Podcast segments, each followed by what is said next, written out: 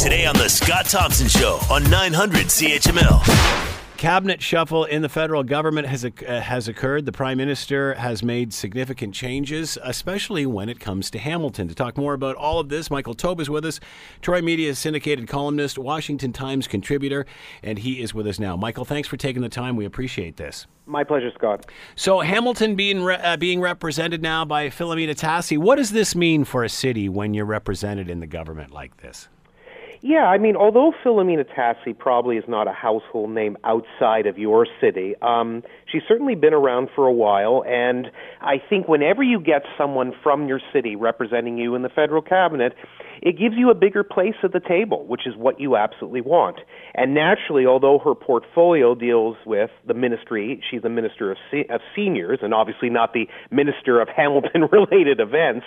She's obviously going to push issues that are important to Hamilton, including seniors' homes and seniors' issues, which include everything from, say, medication all the way to treatment and the number of uh, beds that are available, say, in seniors' homes. These are the sorts of things she'll be able to basically discuss with more authority. It's a lot better to be actually at the cabinet table where you can present these issues than sitting in the backbenches and really have no voice at all. Uh, do you do you see changes in Hamilton politics coming? I mean, we're getting representation this way. Obviously, uh, David Christopherson leaving in the NDP, Matthew Green, local councillor, uh, announcing he's running for that. Yeah. Uh, obviously, it's been known as an NDP town for a long time. Do you think that's changing? Well, you see, that's the way I understand it too, and I apologize for my ignorance, even though obviously I know about Hamilton and its politics. I don't live in the city. Um, yeah, I mean, the one big thing is that Hamilton has switched a lot to the NDP in recent federal and provincial elections. And for that reason, especially when you have a federal liberal government and as of now a provincial PC government, uh, quite frankly, Hamilton doesn't have really that big a say anymore. You need to have some representation, not only just as elected officials, but also in the cabinet to be able to have a little bit more authority.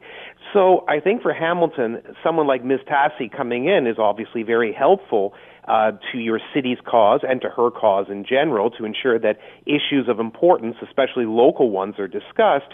But yeah, I mean, look, the NDP, I'm sorry, that Hamilton has to sort of think along the same level as, say, Toronto does, where I live. That if you keep electing people who are not forming a part of a government, your say or your ultimate say on a day to day basis is going to be far more limited. So you have to sort of think about and choose things wisely. And if you choose parties that, quite frankly, don't have influence or don't run a government, well, you know where you're going to be at the end of the day. So let's talk about the rest of this cab, uh, cabinet shuffle. Reasoning for this. What's in this for Canadians? What does it mean to Canadians? You know what? It's more sport for people like you and I. Let's be perfectly frank about it. Yeah. The, the discussion is really, you know, political pundits, commentators, uh, political experts, j- political junkies, radio hosts, I'll include you as well, and TV hosts, etc.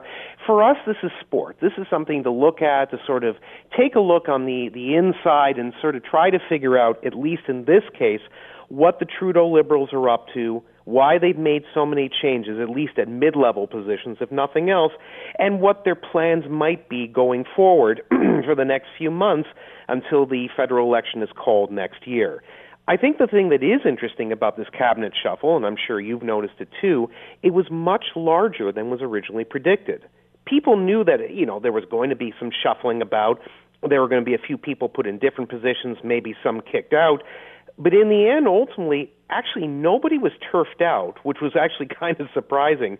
Yet uh, several new ministers, I believe six in total, or five, sorry, five in total, were brought in, whereas several ministers were shuffled into different positions. Some of them more important, and some of them, like say Melanie Joly, the you know, put into a far lesser position. The Scott Thompson Show, weekdays from noon to three on 900 CHML.